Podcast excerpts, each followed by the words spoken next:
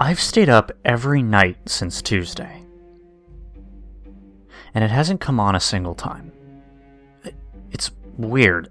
I know what I saw, but at the same time, I'm starting to doubt myself. You know, maybe I dreamed it all up. But either way, I haven't slept a minute in three nights. I almost crashed the car during a milk run for formula and diapers this morning.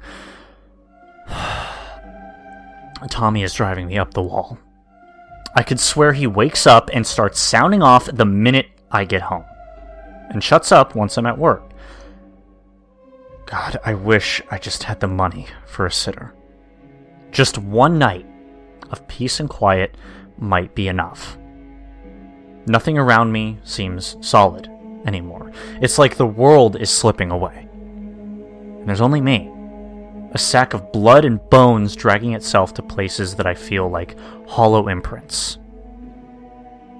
I know. I know I look like shit.